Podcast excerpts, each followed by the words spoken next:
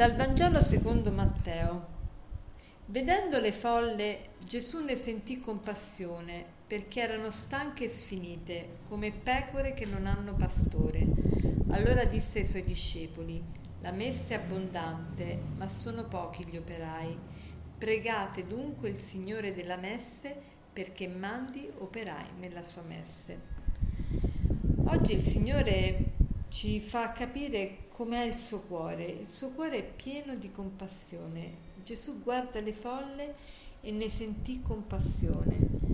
Quante volte anche noi, guardando un po' l'umanità, ci viene questa compassione, ci viene proprio questo, questo senso di sofferenza diffuso che vediamo ci viene proprio da sperimentarlo sulla nostra pelle ci viene da dire ma Signore, ma perché tutta questa sofferenza? Perché tutti questi dolori? Perché tutto questo male? E, e veramente sentiamo questa compassione anche noi nel cuore. E il Signore vuole che questa compassione ci porti però a non essere passivi, ma a darci da fare.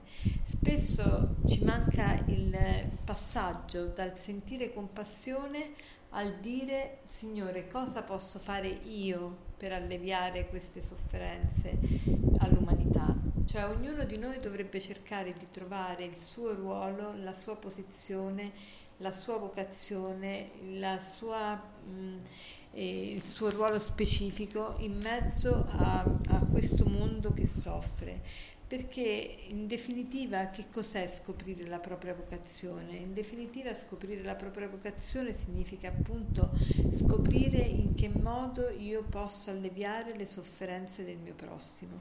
Quella è la mia vocazione, quella è la mia chiamata, perché qualunque cosa io scelga di fare nella vita ha sempre a che fare con la vita degli altri, con la vita del prossimo e lo posso migliorare o lo posso peggiorare, dipende da come mi relaziono, da quello che faccio e da come lo faccio. Allora cerchiamo di vedere che doni il Signore mi ha dato. Ecco perché il Signore qui dice, dopo che sente questa compassione, e il Signore dice perché sentiva compassione? Perché le folle erano stanche e sfinite come pecore che non hanno pastore. Allora però che cosa dice come soluzione? Dice gli do pasto io? No, dice pregate il pastore, pregate il padrone della messe perché mandi operai nella sua messe. Cioè il fatto che il Signore ci spinga a una relazione più profonda con Lui, a pregare, eh, ci fa capire che nell'ambito della preghiera noi, avendo questa relazione più eh, forte con, il, con Dio Padre, riusciamo a capire meglio chi siamo noi e che cosa possiamo fare per incidere nel mondo. E, e allora scopriremo che siamo noi proprio quegli operai che il Signore vuole mandare perché la messa è abbondante. E allora non sprecheremo nemmeno più un attimo della nostra vita e non ci tireremo indietro per eh, cercare di risparmiarci, ma cercheremo invece di, di, vedere come rendere operativo e efficace il nostro impegno nel mondo per, per gli altri e per, per il prossimo. E oggi il Signore sta dicendo a te, a me, com'è la tua vita di preghiera?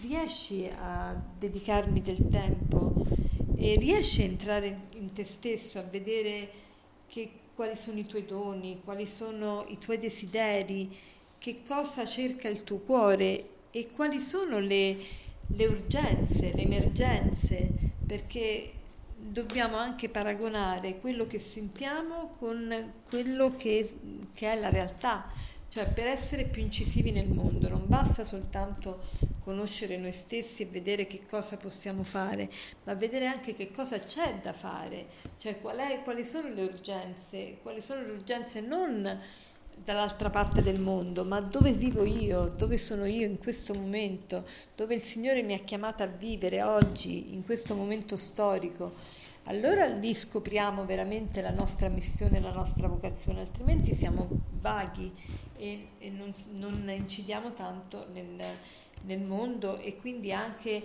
la nostra compassione lascia il tempo che, lascia il, eh, il tempo che trova.